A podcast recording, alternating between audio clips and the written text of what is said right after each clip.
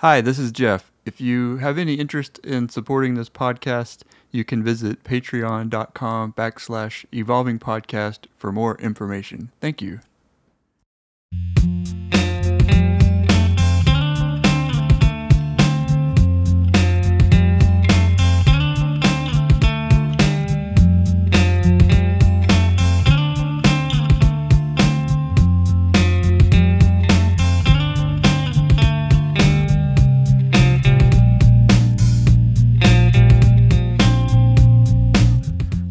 Listening to Jeff Grant's Evolving Podcast, a podcast dedicated to being inconsistent. How's it going, everybody? Today we're going to talk about emergency work. My friend Brick, who was on the previous episode, Long Distance Romance, is back. It's just him. Hello. Hey, what's up? Oh, you know, living the dream as usual. I was going to say, I didn't realize this until this morning, but like, this is actually Rachel, your girlfriend. This is her birthday. It is her birthday, We're and I'm on a podcast instead of calling her and talking to her. I saw that this morning and I was like, oh, uh oh. I hope this doesn't cut into any. Yes, I definitely didn't forget. I definitely didn't talk to her for like an hour this morning and have to call her back and tell her happy birthday because I didn't entirely forgot to say it that whole time. Definitely didn't do that. I wanted to wish Rachel another happy birthday from the podcast, even though this will come out like a few days later, but it's okay. We will make sure to let her know to listen, just for that. All right, you're done, Rachel. You can you can stop listening now. You've already probably already heard the rest of this. So, okay, um, you're an EMT. I am an emergency medical technician. Yes, yes, I am. How long That have you been doing job. this? I so so I've had my certification since 2012. So I've had my certification for seven years, give or take. Yeah, seven years, and um, I have been in the like in the actual field on the private ambulance side for a little over two years now in total. I did, worked a couple summers, and then I've worked at my current employer for about a year and a half now. Okay. I had to, like, I wasn't, I don't know a lot about this, so I watched, like, all these YouTube videos the other day with, about, like, a day in the life of, like, an ambulance worker or, or an EMT.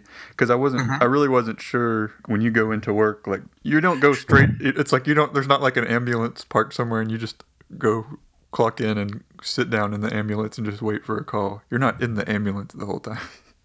Actually, I am for the most part. Oh, you are? Um, so I don't work for. So what you probably saw, and what most people think of when they think of an EMT arriving in an ambulance, is Mhm. actually normally, normally with an asterisk, because as always in life with humans, there's always an exception.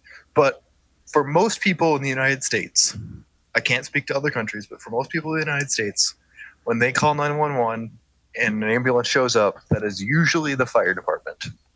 Now, in some places, they will have a separate agency specifically for EMS, emergency medical services. Um, so, they, some places will have, like up the town I lived in for a while, Columbus, Indiana, has a separate EMS service run by the hospital. The fire department doesn't do it. It's a separate service. They have their own stations. They respond to 911 with their own ambulances. But for the most part, most people will have the fire department show up when they call 911 and have an emergency. okay. I don't do that. that was, I don't do that. That was one thing I. Whenever you call nine one one, it's basically like the fire department, the police, and the EMTs who are going to be Mhm. potentially coming. Whoever, whatever, depending on what it is, I guess. Mhm. Generally, yeah. What were you saying before? So what I was saying is that I don't actually do that type of EMS. There's actually two types of EMS. There's the type of EMS that everybody thinks of when you say the word EMS, which is the guys who show up when you call 911. hmm And then there's the rest of us who do the job that I do, which is private ambulance services. So does that mean it's not necessarily emergency, or is it usually? That means it's generally 99.5% of the time not emergency. Oh, okay. Yes. Oh, okay. So, is it through the hospital or So a hospital? generally, generally, again, there's a lot. I'm listeners, you'll I, I know I'm calling out to the listeners again, which no one else does, but I'm going to do it anyway. Listeners, you will you'll have to forgive me, but I will be using the word asterisk a lot behind things because in my field there's a lot of yes, everywhere except for or yeah, except I know this one place where kind of things. So on the in general, private ambulance services do two to three different things primarily. They take people to and from dialysis. There's a surprising number of people who are on dialysis. It's something you never notice until you start until you start looking for it, and then you will see dialysis centers everywhere. Hmm. It is becoming a, it is a bigger and bigger industry. Can you explain what what that is? So dialysis is what is a medical process by which waste products are removed from your bloodstream. You have to go on to dialysis when you are in renal failure, which is your kidneys are shutting down. And there are a lot of people in this in the US whose kidneys are failing and they have to go on dialysis. And because of some laws that were passed in I think it was the 60s, the US government guaranteed that would that they would pay for dialysis for people on Medicare, I believe. Medicare, Medicaid, I believe is how it worked, and so that's why there's this just tremendously booming industry for it because it's a guaranteed thing for people. But I'm just kind of speaking out of my butt on that one. I watched John, uh, the last week tonight episode about it, and that's why I know that little bit of it. But all I know is, long story short, there's a lot of people on dialysis, and there's more and more people every day on dialysis. And you're And you transport people between dialysis. so I don't do this as much. My company doesn't have as many of these, but there are EMTs every day who work for private ambulance companies are normally taking people to and from dialysis centers. Yes. I should probably back up and say not everyone who goes to dialysis goes by ambulance. Okay, yeah. So someone I take someone to I would take someone to and from dialysis if they can't get themselves in and out of a wheelchair or they're not mentally capable of making their own medical decisions and stuff and they don't have they're not like ambulatory in a way where somebody else could get them there or if they cannot regulate their own oxygen supply for whatever reason if they are on oxygen for whatever reason and they cannot regulate that themselves we have to take them because we're trained in how to administer that so if they're you know if they've had a stroke and can't walk they generally have to go by ambulance on our stretcher. So if one of those three conditions is met, or multiple of those, we will take them in the ambulance generally. Do you usually work with like a partner or at least Yes. there's usually like There's at least one of us in the truck. two. Okay. We usually switch back and forth um, uh, between driving and doing patient care. Or sometimes we'll do like half the day we'll do patient care, half the day we'll drive. Different partners, you know, different partnerships do it different ways, but you just kind of figure it out between the two of you. Rock, paper, scissors if you have to, you know, that kind of thing. And you were saying most of your work is out of the truck? Yes. On the private side, at least, you get in. The, you generally get your stuff together, get in the truck in the morning, and you are pretty much in, in and out of the truck all day, doing runs. If you have a if you have some downtime, you can go run into a restaurant and get fast food or something like that. But on the whole, you're pretty much the truck is your office on the private side. And you were saying just before we started recording, like you've been working all weekend, like twelve hour shifts. Yeah. I have a weird rotate. I have a weird schedule, 14 day rotating schedule, where I work every Monday and Wednesday, and then every other weekend I work Friday, Saturday, Sunday. hmm So this was my four day weekend essentially, where I worked Friday, Saturday, Sunday, Monday, which is technically Oh. the end of the rotation in the beginning, like starting of the beginning of the the rotation there, because you know it's Monday, Tuesday off, Wednesday. I don't work this coming weekend, so I don't work again until next Monday. But then I work Monday, off Tuesday, work Wednesday, off Thursday, work Friday, Saturday, Sunday, and then Monday of the next rotation. These are days, not nights, or I guess Yeah, I work 10 a.m. to 10 p.m. generally. how busy are you usually? Like Like, on I'm average. usually working pretty much the whole time. It's not a whole lot. If we're not, uh, you know, again, it depends on whether or not I'm driving or not. But you know, you the person who's not driving gets some downtime in between calls as you're driving to the next one. But generally, once we clear off of the one we're on, we're off to the next call. Now I'm wondering, like, if you said it's between calls, are the are these ever like appointments or something? Yeah. So actually, I guess I didn't go into that. There's there's three different types of runs we'll usually do. Mm, four, again, depends on the service. Three to four. First is dialysis. Second is hospital discharges. So if somebody is going, uh, and again, the conditions I, I said for why we would take somebody to dialysis, why we, we would be the ones taking them to dialysis, those are also the conditions for, those are basically the, the three ways we would be transporting someone in basically any circumstance, except for emer- the rare emergency call that we get, but that's a whole other kettle of fish that we'll talk about later for non-emergency transportation like I do 99.5% of the time, taking them to dialysis, I'm taking them home from the hospital to a skilled nursing facility or their house or an assisted living center, or I am taking them to a doctor's appointment. One of those three things generally. Are a lot of the patients like older people or Yes. Mm-hmm. I would say 80 to 90% somewhere in there of my patients are over the age of 65. Okay. This is funny because I, I kind of like, I wasn't, I, all I knew was you were EMT. So I'm like looking at all this stuff about, um, I feel like all the stuff I researched was like not really accurate to what, what your job actually well, is. but that's, that's the fun of it. It's, it's like, yeah, no, that's, there, everybody, that's, that's what I simultaneously love and just somewhat kind of just like about the public perception of my job is that when I say EMT, everybody's like, mm-hmm. "Oh, you're on the fire truck." No, no, I'm not. I do I do something very different. I have the same training as those guys. Well, yeah. So every so that's we can get to education at a different point at a different part. I have the same education as those guys. I have the same training. I follow the same protocols as firefighters. I just do a different. I just work on a different aspect of the of the healthcare system. I work on the rear end generally, and they work on the front end. They bring them in, and I take them out generally. Okay, you said this morning you had a, a class at sc- a school. Uh-huh. No, Does what you're studying have to do with what your job is? No, it does not. EMS was actually a side gig that I took.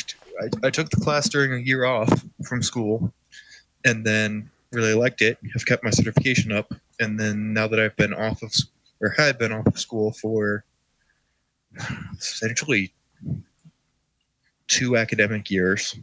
Said last time I was in school was spring of 2017. It's now the fall of 2019. So yeah, basically two years, which has been very cool. And I think I want to continue it for a while, but I'm three classes away from my degree in international studies. So I figured might as well get that done. Okay, so you're not you're not necessarily trying to finish so you can move. I mean, it, it will be nice to have a, a bachelor's degree, right?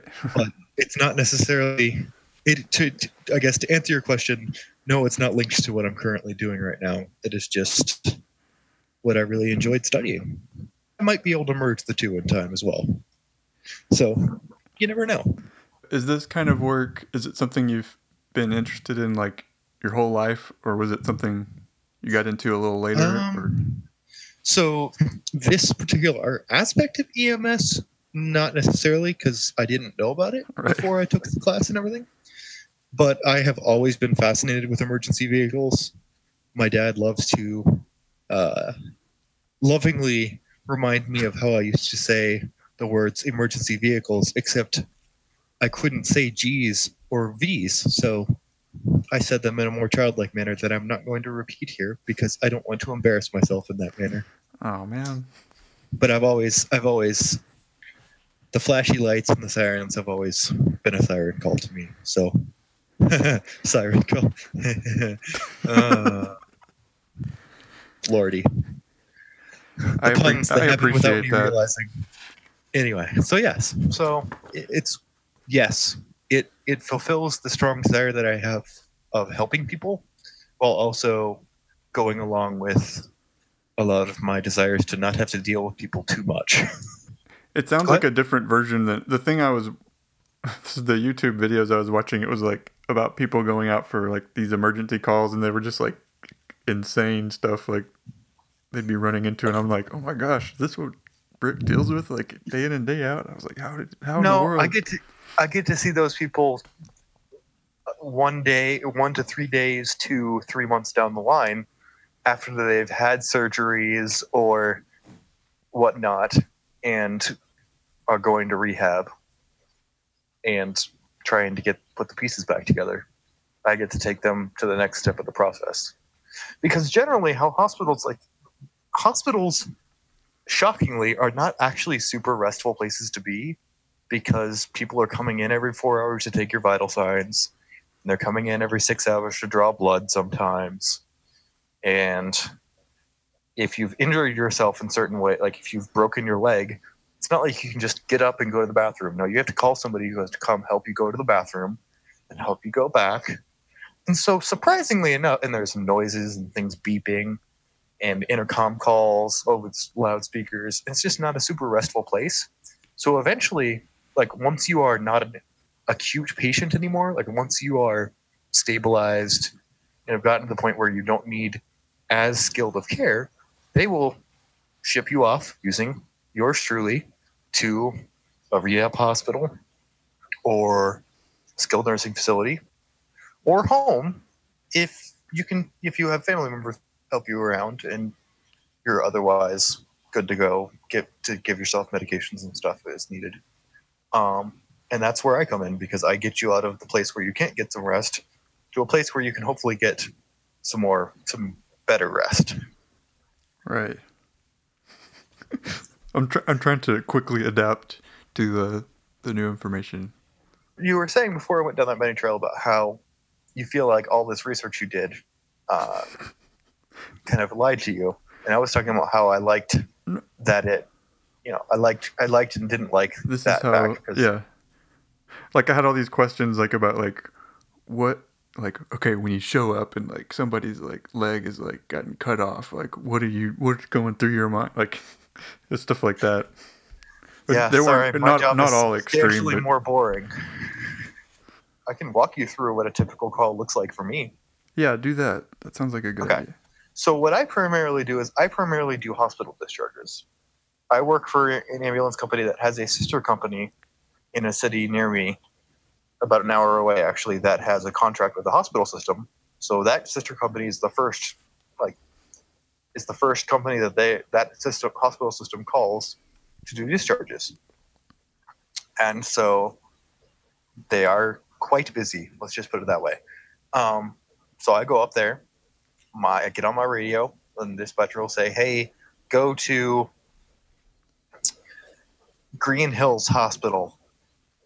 There's a patient in room 7126 that needs to go to Spitting Image Nursing Home uh, for rehab. The patient had a broken femur and the pickup time is 1300 and so i will go okay. And then we drive to green hills hospital. Is that what i used? Yes green hills hospital. We usually park at the emergency room. That's usually the best way for us to get into the hospital and access it. Uh, and so we'll park at the emergency room. We'll go inside go up go through the emergency room go upstairs to the seventh floor to that room. We'll find the nurse say hey what's going on with this patient blah blah blah, yada yada yada, and they will hand us paperwork with their information on it, and they're usually they'll give us a, big, a nice packet of paper that's going to the facility that the patient's going to, so that facility could know what's been what's gone on during that patient's stay. Um, so we'll go take our stretcher up. We'll go up there. We'll, we'll adjust the stretcher all right. We'll get the bed adjusted the way we need to go well, general most of the time, our patients need to be sheet lifted. So we'll, sheet, we'll lift the patient over onto our stretcher. We'll put the seat belts on them, get them all nice and comfortable, as comfortable as we can, and whisk them down to our ambulance. We will put them in the ambulance. I'll take some vital signs.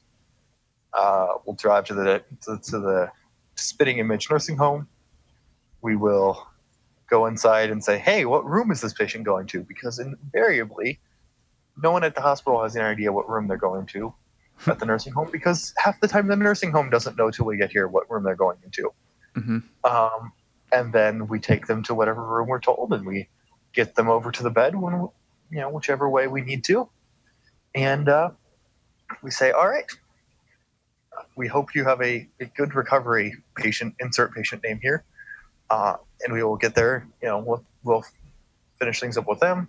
We'll go talk to the nurse at the receiving facility, hand over the paperwork, tell them what's going on, and hand over paperwork, and then we go out to the truck and we finish our report and we call the dispatcher and say, "Hey, we're done."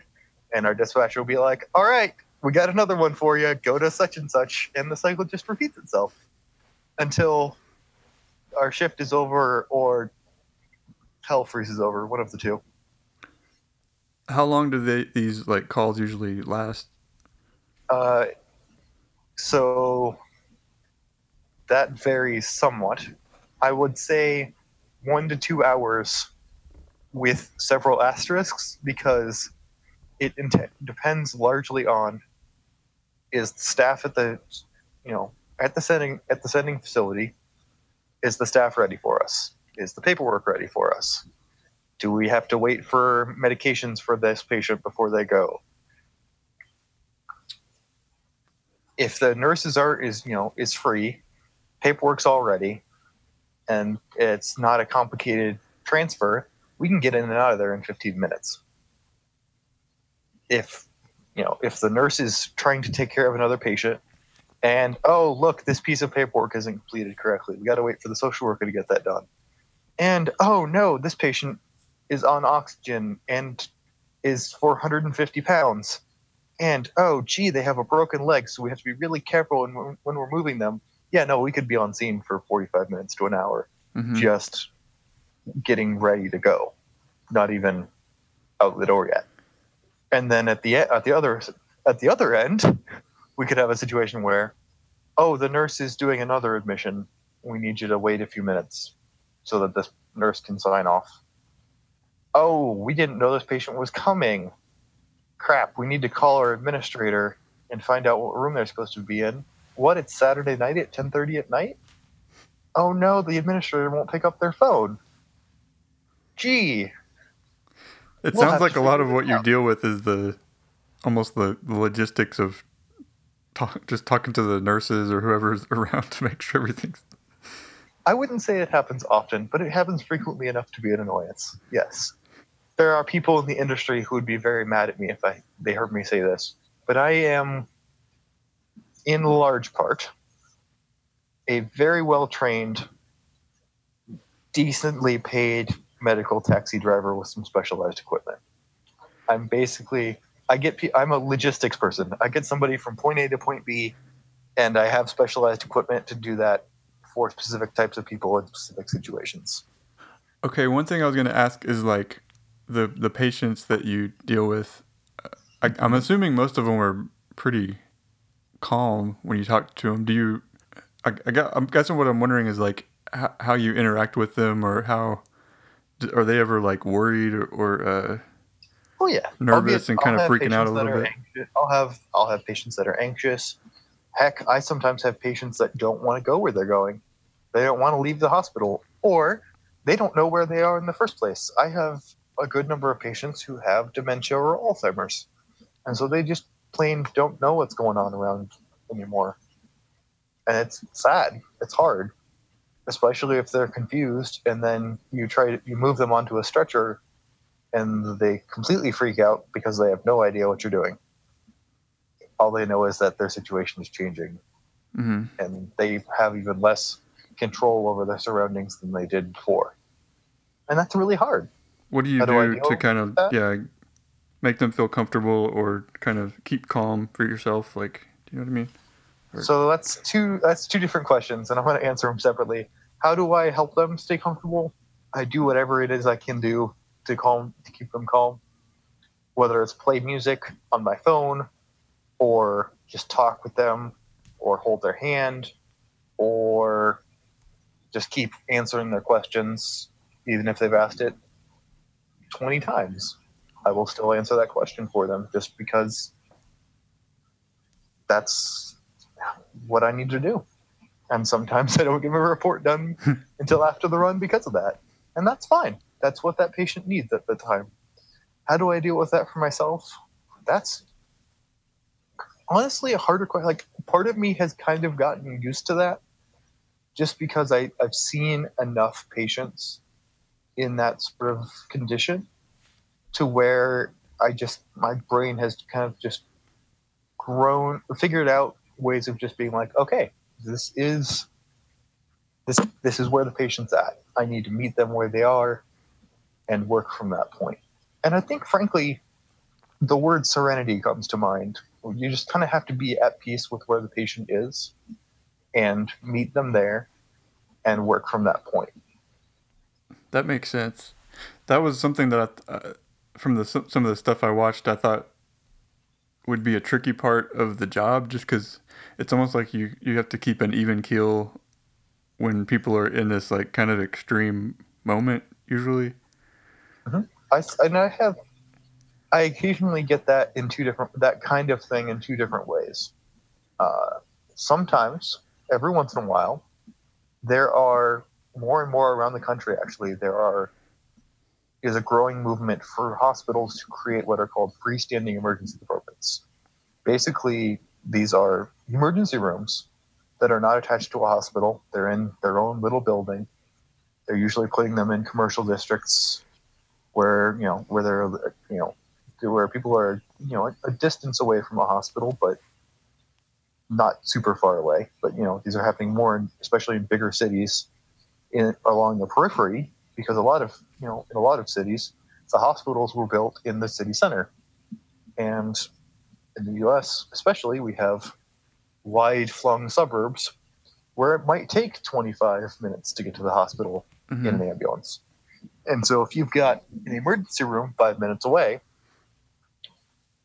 that can handle a lot of things, people are more likely to go there and not to the big one downtown where which is probably overcrowded and you know struggling to keep up. And that's where all the serious or most of the serious patients go anyway.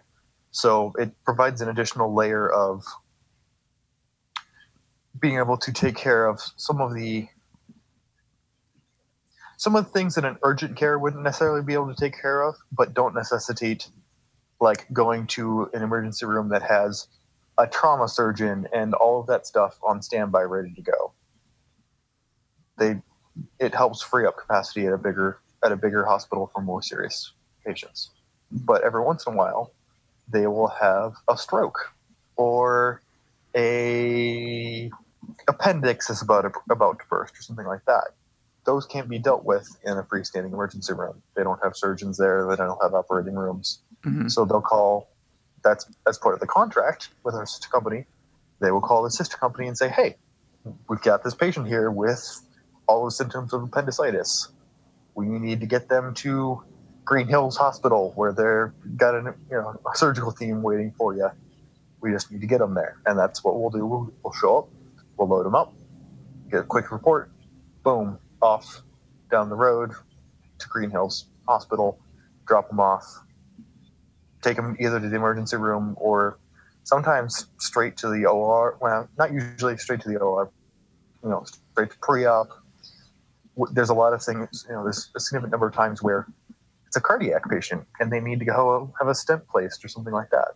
Sometimes crews will take patients straight to the cath lab where those where that stuff is done and they'll just put them right on the table right there where the the imaging stuff is for that transfer care right there and you know and head out sometimes you know you're taken if it's that urgent of a thing you'll go right to where that thing's going to happen but for the most part transfers like that are freestanding emergency room to the emergency room of a bigger hospital.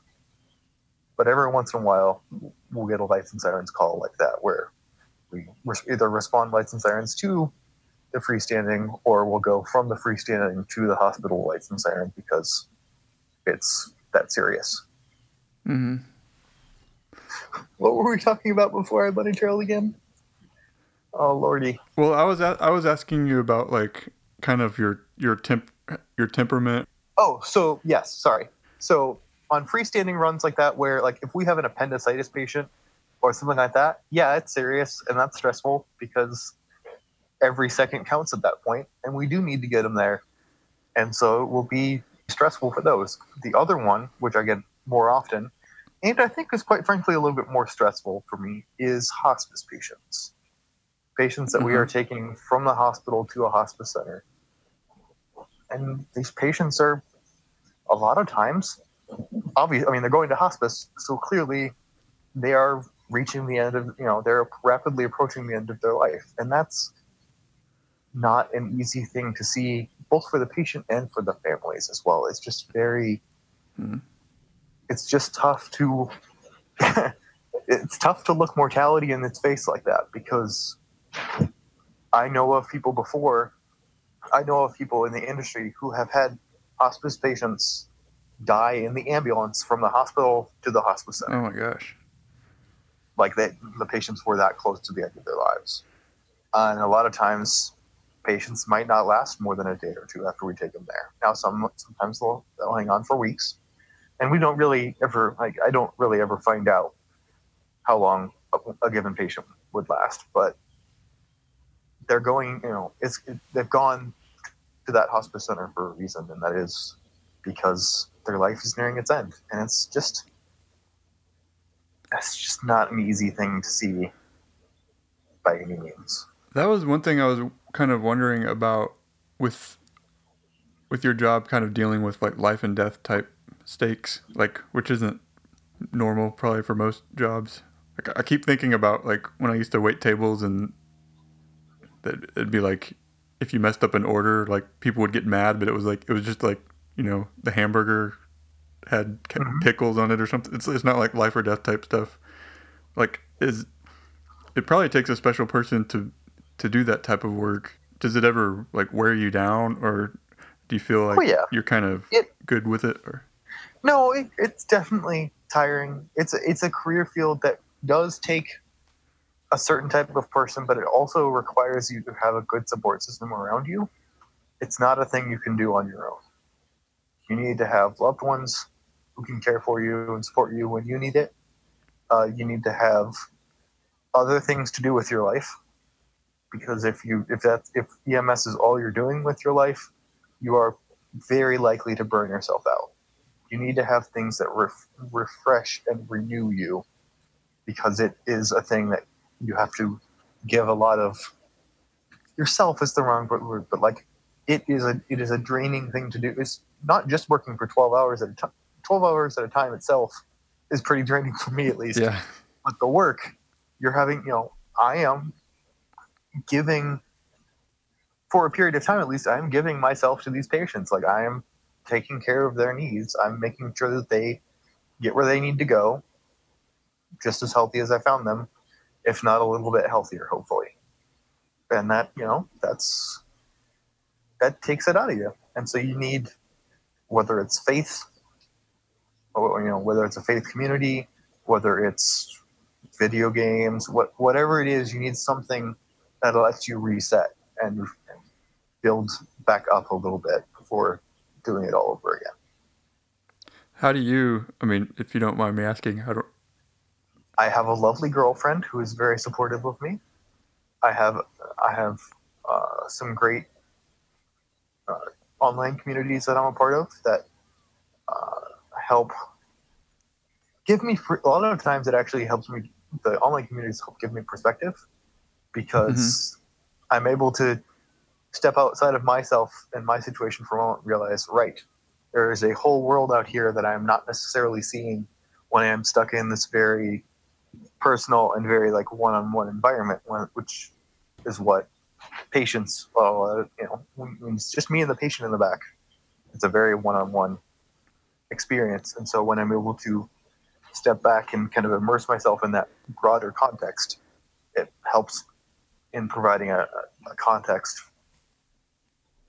in which i exist and realize okay right yes there is more going on in this world than just the here and now of what i'm doing Yeah, which that is makes very sense. helpful. I can see that being And- helpful for any anybody doing any type of work is just knowing like what they're doing is kind of a small thing, like in the grand scheme of things, sort of.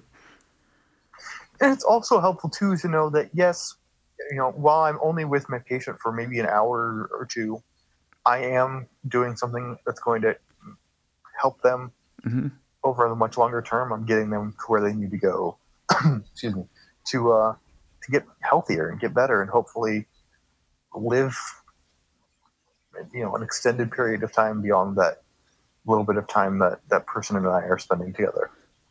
So it's it's nice to have a small but also disproportionate impact in a positive way on someone, um, because I'm getting them to rehab or you know or to, to you know physical therapy type rehabilitation. Okay, uh, I'm curious, like, if this is like what you do as a, as a- for your living, like when you're not working, like say you're at, like you're shopping or you're like, I don't know, just kind of out and about. Do you Mhm. feel like you almost like you have a special antenna to notice like if something's like not right Yes. just around people? I do actually. I do, and I have a story for you along that very vein. so I was traveling. Have I? Have you? Were you around at all when I told my my travel stories from when I was returning from England? I, I think I remember that, but I don't know if I heard him. I don't know if I heard Okay. the story. So I was returning from England. I, I went, listener. Uh, I think it was in May of this year. I went to London, England, in an in a vain attempt to see England leave the European Union, and then Oh. they never left, and they still haven't left. Uh, they're saying that 100% for sure this time we're going to leave on October 31st. I still don't believe it, but regardless, uh, I went with a friend. It was lovely. We had a great six days in England. It was sunny every day, pretty much, except for I think half of one day where it rained a little bit. But it was great. I don't think it will ever happen again in my lifetime. When I am there, at least, if I ever go back, I it will probably rain all six days and be absolutely miserable, and it will be typical England. But regardless, so I'm in England. Uh, I'm I'm trying to leave England, and I check in 30 seconds too late for my flight. My friend ge- checks in just in time. He gets his boarding pass. I'm 30 seconds too late, and I bought a cheap, cheap, cheap ticket, not refundable, not transferable, nothing. So I am done. I'm screwed. So I told my friend, get on the flight. He's, we were going to go to Vienna for like, we were going to be in Vienna for like 12 hours during our, layover. But I like tell him, go. I'll see you in Chicago, which is where we flew in and out of. So, so off he goes. It's nine o'clock in the morning in London, so it's like 3 a.m. in, in America, in the Eastern time zone. And so I get on Discord and I'm like, hey, uh, is anybody around? I kind of need help. I have all the only thing that I have right now is my cell phone. I do And I remember this now that you're like- bringing. I, I remember seeing that message. Or go ahead.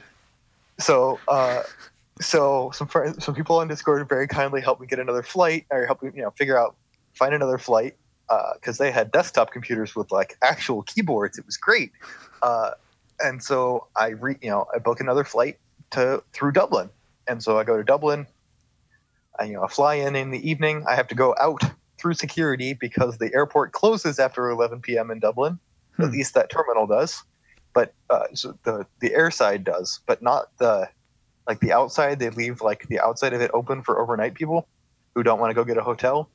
So there was a couple like one restaurant open, restaurant being very loose. Regardless, so I stay overnight, meet some people. It was great, have fun, sleep maybe three hours. It was lovely. Um, and then I get up in the morning. Uh, get up. I get my stuff back together in the morning and uh, go through security as soon as the uh, Dublin is actually is really really cool. Uh, it's called a pre clearance facility where I actually cleared customs before I left Dublin. Like I went through customs in Dublin Hmm. and was on, according to customs at least, I was on American soil in this one part of this terminal in Dublin, which was cool. And so I'm in this terminal. I'm trying to catch a few more, a little, little bit more sleep, and then out of the corner of my ears, I hear the word paramedics, and my eyes shoot. One of my eyes shoots open, and I look around, like okay, and I I I'd figure out who it was. It was this airport employee talking to this man, and his wife standing next to her, or they're walking alongside him, in like a, a push, not like a wheelchair wheelchair, but like a this is a chair that we help that we use to push old people through the terminal when they can't they're when they're having trouble walking. And it was just like a normal airport staff person. But they're saying, yeah, we got we called the paramedics already, which is when my eye flew open. I looked her over and like he looked like he was there was you eventually develop an eye for it. There's just kind of a look that somebody gets on their face when they're not feeling well, when there's something going on with them that's not quite right. There is a just kind of a facial expression, or one of several, I guess. Hmm. And and he was wearing one of those facial expressions, and I was like, all right. So then I had to do some mental math of like, I'm in a foreign country. where they don't necessarily recognize my training, but also these are American. Well, the guy was British, the lady was American. So I was like, all right, I can go over and tell the airport employees that I'm an EMT and ask if they need any help. And eventually I decide to do that. So I get up, I walk over, and they're like, oh, yeah, we, the, the airport person, said, oh, yeah, we called the paramedics. And as, and, and as they said that, the ambulance pulled up outside on like on the tarmac outside, right there, and walked in. And actually, I had a very lovely conversation. Uh, uh, turns out, guy was having chest pains, but it was more uh, psychological than uh, actual like cardiac issue. He was just it was stress. Um, had a very you know ended up getting breakfast with that couple. His couple, Hmm. very nice conversation. All all's well that ends well. I actually need to write them a letter at some point in the near future. I need to track down their information again 'Cause it's around here somewhere. But yeah, The guy that was having the chest pains, or even yes, if it- the, the that- guy, that's the guy that you're talking wife. about Yeah, that yeah. you ate with. Okay, wow, that's Yes. cool. Yeah, he, they're both college professor-ish people. They teach. She teaches at a college in Mississippi, Missouri, Missouri, I think, and he's kind of like an itinerant lecturer of some sort, economics, political science-ish. I can't remember exactly, but yes.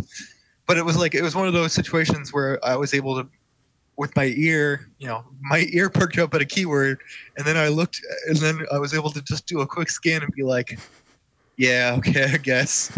I guess I should probably drag my disheveled ass over there and see what's going on. Because I had just slept three hours in an airport.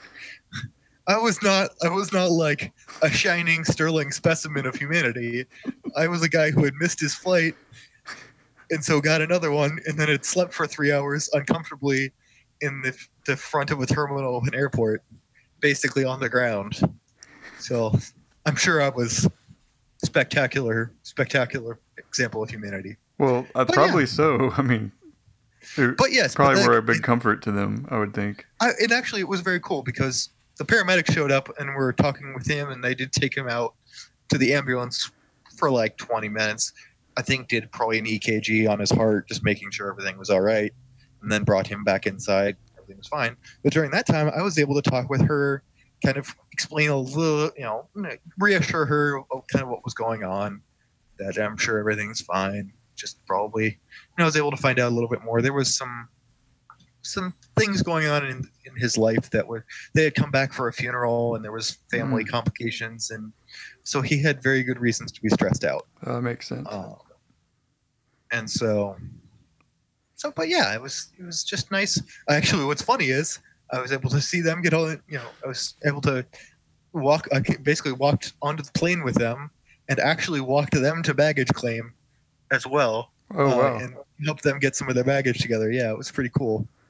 Um, yeah, but I guess long that's a that's a very long-winded of saying way of saying yes. You kind of do get a sixth sense after a while of when when things are going on. It doesn't always work, but you're able to. And actually, I'll tell you another anecdote that's somewhat related. Uh, my partner, I just got a new partner recently, a 18 year old young lady, fresh out of school, uh, about a month and a half ago. She finished school, um, EMT school, and uh, she had forgotten some paperwork up, up on the floor that we had come down from. Uh, so she decided, she, so she went up back up there to get it, and she decided to run four flights of stairs, fr- run down four flights of stairs, and so was audibly wheezing when she got into the ED that we were walking into. or that we had gone into before we realized. And she had, it was, I turned around because I was like, who is that wheezing? Oh, goodness. But she had, she had emergency room doctors turning and looking at her like, are you okay? And so it's that kind of, it's that kind of emergency medicine type of thing where you, your ears start tuning into it, your eyes start tuning into it, and you're just like, what's wrong? Oh, never mind. It's just a person with a really red face who decided to run down four flights of stairs. No big deal.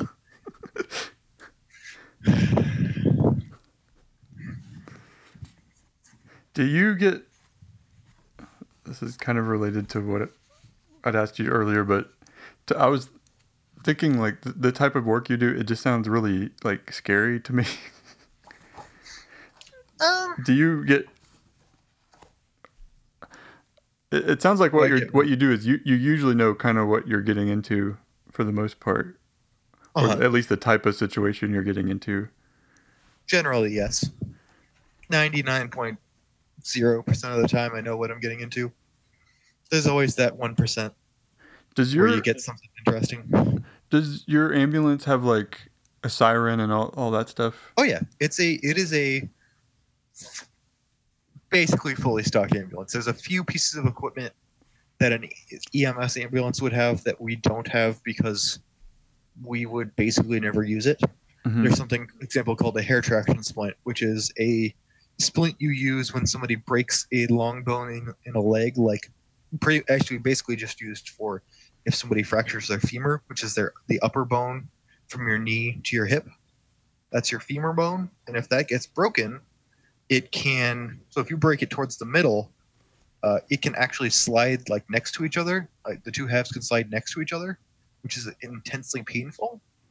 And so to alleviate that pain, what you can do is use this traction splint to actually pull the leg back in so that uh, so hold tension on the leg so that those two ends of the of the bone uh, either are not touching or are just touching the ends together rather than scrape being scraped alongside each other.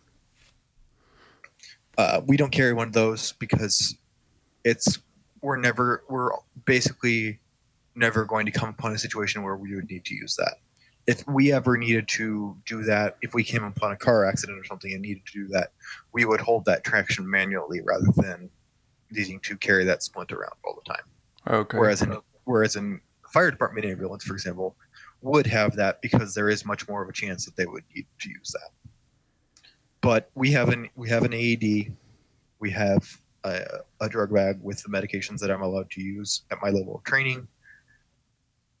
I have splinting equipment if I need to splint somebody's broken arm.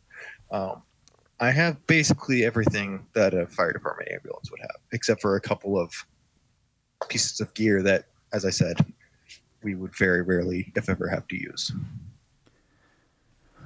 Okay, this question feels like a um it's almost like designed to not even have an interesting answer, but I'm going to ask it anyway because I'm kind of curious. Are there any like just really really boring things that that you have to do at, at your job that people wouldn't think think of? Um, hmm. There any really boring things? Yes, I have to look through. I have to look over paperwork that I am given from the hospital and make sure that certain boxes are filled out in the way that insurance companies want them to be filled out. There are specific, like there is a specific form that I have to do that essentially we use to tell the insurance company, hey, this doctor says that this patient needs to go by ambulance for this reason. And I have to make sure that now this reason is a blank that they have to fill out essentially. But like I have to make sure the doctor's name is on there. I have to make sure that, you know, the reason why the patient is going by ambulance is filled out. I have to, you know, there's like there's I think 14 boxes of which 11 have to be filled out or would need to be filled out by the hospital. Uh, the other three are the information for my company. Um, and I have to go through that form every time and make sure, oh, yep, they got this filled out. They didn't, oh, they didn't do this. Crap. Well, now I have to ask this nurse to fill in why this patient is going by the ambulance because half the time that's the one that's not filled out. So, like pa- paperwork stuff, Yeah. I guess is, is the the better answer. So the shorter answer is nitpicky paperwork things.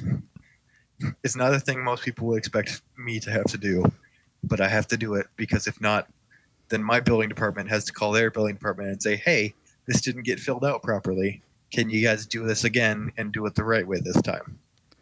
I'm imagining you like that. driving and having to like fill this paperwork out like while the truck is like bouncing. veering all over the road. Yeah, no. Luckily, luckily we only usually have to do that after we show up at the ambulance uh, with the at the at the scene with the ambulance, which is nice. You said sometimes it is an emergency call. Like, what's it? Mm-hmm. Do you have to turn on the sirens and like drive? Like, are you the guy like, you know, everybody's pulling to the side of the street and you're like allowed to just like hurry Every speed? like if the the if the necessity is great enough, we can do that. Yes. However, a common misconception is, or what people, one thing that most people don't actually understand about uh, about lights and sirens travel is that it there are two there's two things. One, it doesn't actually save you that much save you that much time. Generally, it only saves. Uh, I think the average savings for lights and sirens call going lights and sirens versus not is like 30 seconds. oh, really? Yes. And it also significantly increases the risk of uh, injury for the crew because of accidents. You're a lot more likely to be in an accident if you are going lights and sirens than you are to be following normal traffic. I was kind of wondering, like, if you're in those circumstances, like, from my point of view, it's like, oh, that person can go like as fast as they need to. Like, is, I'm sure there are like rules even about Yeah. Yeah. when so you're in that actually, moment. Mhm. At least in the state of Ohio where I operate, if I am going lights and sirens, I have to proceed with what is this nice legal term, due regard, which means I have to, I do not get right of way. Right of way is supposed to be yielded to me, but I can't. I can't take the right of way. It is not mine to take. It is for others to give. So I have to, by law, I'm supposed to stop at intersections and visually ensure that every like all the other vehicles are stopped before I proceed into that intersection. Right. I am if someone in front of me is not moving out of my way, I can't run into the back of them and then be like, "Hey, they didn't move out of my way." I still have to proceed with due regard, maintain clearance, all of that jazz. If I run into somebody and I'm going lights and sirens, that's still my fault. That seems like extra awful. Like if it's an ambulance that like runs into somebody. I mean, hmm that's pretty. There's a YouTube video that you should look up of, well, or you should or shouldn't look up, depending on your squeamishness, of two New York City Fire Department or NYFD uh, ambulances running into each other, responding to. They were both responding to the same call. One busts through a light that they shouldn't have. They should have been stopped. Uh, They should have stopped at the intersection. They barrel into the intersection, and another ambulance T-bones that ambulance because they also don't stop at the intersection oh my and it rolls one of them over on the side. I believe, I don't know, can't remember if there was a fatality, there were at least four firefighters injured in the accident. Oh my god! And as well, you now have two units that were responding to a call that are now out of one. Not only are they out of service, but now you are having to pull additional units. You know, like you now have you've now created two more runs because you now have to Right. send two more ambulances to those ambulances and a third ambulance going to the call that they were going to in the first place. That's when they would call you guys. Maybe. I mean, that's definitely a possibility. But in a bigger city like New York, New York, it's not necessarily as big of a deal. But if that happens in a town where you've only got three ambulances, yeah. you've significantly diminished the capabilities for your whole community. And so that's why that's why due regard is so important for for emergency responders. That that same principle applies to police, fire, and EMS as well. Like if you are going lights and sirens, that doesn't give you a ticket to go as fast as you want through stoplights and stuff. And actually, I believe my company's policy, at least on lights and sirens response, is you are only allowed to go 10 miles an hour over the speed limit. Oh, okay. So you're not supposed to be going ridiculously fast, even if you're on a highway or something, just because you're also dealing with uh, vehicles that are a little bit more top heavy than most vehicles are, and so you run the risk of rolling it over if you're Mhm. going too fast and try to turn too quickly. So, lights and sirens doesn't mean you get to leave common sense behind. You have to, dri- you still have to drive your vehicle. You still have to drive your vehicle. I'm imagine now. I'm imagining like a police car, like trying to pull over an ambulance, or I mean, that probably would police not cars, happen. police cars do pull over ambulances every once in a while, but not normally when they're going lights and sirens. Right.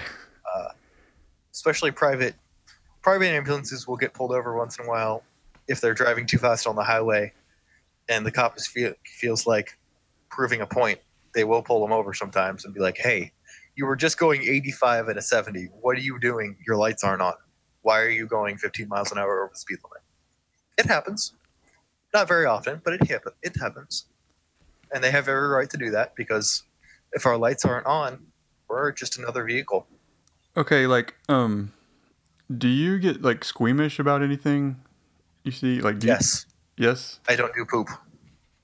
I do not do poop. Poop is not a thing that I do. Nope. Do you just pass I it on can- to the partner, your partner, or do you? I mean, I will deal with it if I have to, Yeah. but generally, it's so. There are several. There are a couple of scents that just I avoid if I can, if at all possible. The smell of the strong smell of poop, the strong smell of emesis or vomit. Those are the two biggies for me. I'm just like neither one of those things are things that I want to be around. If I can avoid them, I will avoid them at all costs. Um, blood doesn't really bother me. I'm not a big fan of needles, but I'm okay with them as long as they're pointed away from me, Mhm. and I'm basically okay with them as long as they're coming into me. I just don't want to watch. But yeah, like the the two biggies for me are poop and vomit. Urine is unpleasant, but it's manageable. But like, and also, the smell of decaying flesh is just also not great, and you will smell that sometimes in the hospital because sometimes people will have wounds that are not healing properly Mhm. and also aren't getting proper blood flow, and so the the the flesh is dying in that area, and it has a very particular smell that is very unpleasant. That that sounds like something I've probably smelled but not known what it was, kind of thing. Yes, probably. You, yeah, it's a good possibility. Not not a fun not a fun smell. Like, how frequently are you in situations where you're dealing with like blood and like these things? So, um, I mean, a lot of my patients are incontinent, so uh, there, there's, it's not uncommon for me, for me to come into a room and immediately go, "Oh, this patient needs to be cleaned up." This, yep, that there, we've had a bowel movement, and this needs to be taken care of. And luckily, the vast majority of the time, I've never had to clean a patient up. Actually, nursing staffs are usually quite kind about making sure that patients are cleaned up and ready to go before it, it- either before or when we get there. They will make sure things are ready to go. But there are some nursing homes that are understaffed and thus don't clean up their patients as often as one might want. And so there's a nice wafting odor of various biological waste products that kind of just waft down the hallways, which is always lovely. Okay, one thing I learned about you from a previous episode, I haven't talked to you about this since then, really, so I don't know if things are, what the status of this is. You Mhm. were talking about a potential move, like in the future. I was wondering, like, do you think you'll, will you be able to just transfer to a, to do the same work? Yes. So I'm working right now on getting back something that I got when I first took my class, which is called my National Registry certification. So the National Registry of Emergency Medical Technicians is an organization that uh, how do I describe this? Essentially creates standards for certification of EMTs. Not all, not they don't, you know, not all 50 states have signed on, but there's something like I don't know, 30 or 30 some or 40 ish. Let me look this up real quick. Actually, I will just look up how many states have signed on for this. So there are five. There are 45 states in the United States that require the National Registry certification for initial licensure as an EMT. Yeah. So it looks like at the EMT level, there's about 43 or 44 states that use the National Registry for that. So essentially, all but a few states in the United States have um, decided to go along with this, the National Registry's uh, certification standards as their as their state standards for certification as well. They will accept the National Registry certification as a credential for certification in that state. Which means that if I can, once I get that certification back, I can go to, I can move, I could move very pretty easily to any of those states. As long as I had that certification, they would grant me certification in that state as well. Some of them might require a transition course if they require or if they allow more than that standard.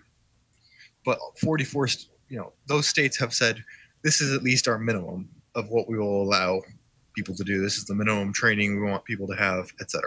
Mm-hmm. So yes. So to answer your question, yes, I will be doing doing EMS when I move as well, at least initially because I can make decent money with it and it's what I like to do. Then it will be very easy for me to just transition. Are you wanting to finish, I guess, school before you move? Or? Yes, I'm. I'm going to be do- doing this semester and next semester, and I will be done, mm-hmm. and it will be glorious. And then I can move on from there and figure out what the heck I want to do with my life. Actually, cool. Yes. Um, it is. Cool. Uh, I'll I'll go ahead and wrap this up and let you let you get back to whatever you're wanting to do. But uh, thanks for doing this. Thanks for answering all my questions. I, I always appreciate uh, people giving me the opportunity to educate people on the side of EMS that nobody really thinks about. It's uh, it's, nobody really thinks about. Wait, how does Grandma get home how did grandma get to the nursing facility from the hospital? Nobody ever thinks about that. It is pretty mysterious. Like that was one thing I learned the other day. I was like, I mean, it made sense when I saw it, but it was like that. At least the the EMTs that I was watching on YouTube, they like had had a kind of a home base facility that they kind of just sat there and waited for calls, basically. There are definitely there are different definitely companies that work that way. There are definitely companies where people will go back to base and and chill out for a little while. It's just my company's busy enough to where we're moving all day. Yeah. So. Well, cool. But, yeah. I, I, appreciate it, and uh, and uh, I guess yeah, I'll let you go. And uh, if you're listening to oh, okay. this, thanks thanks everybody for listening. Thank you, listeners, for listening to me drone on and on and on on ra- on random tangents. Okay, cool.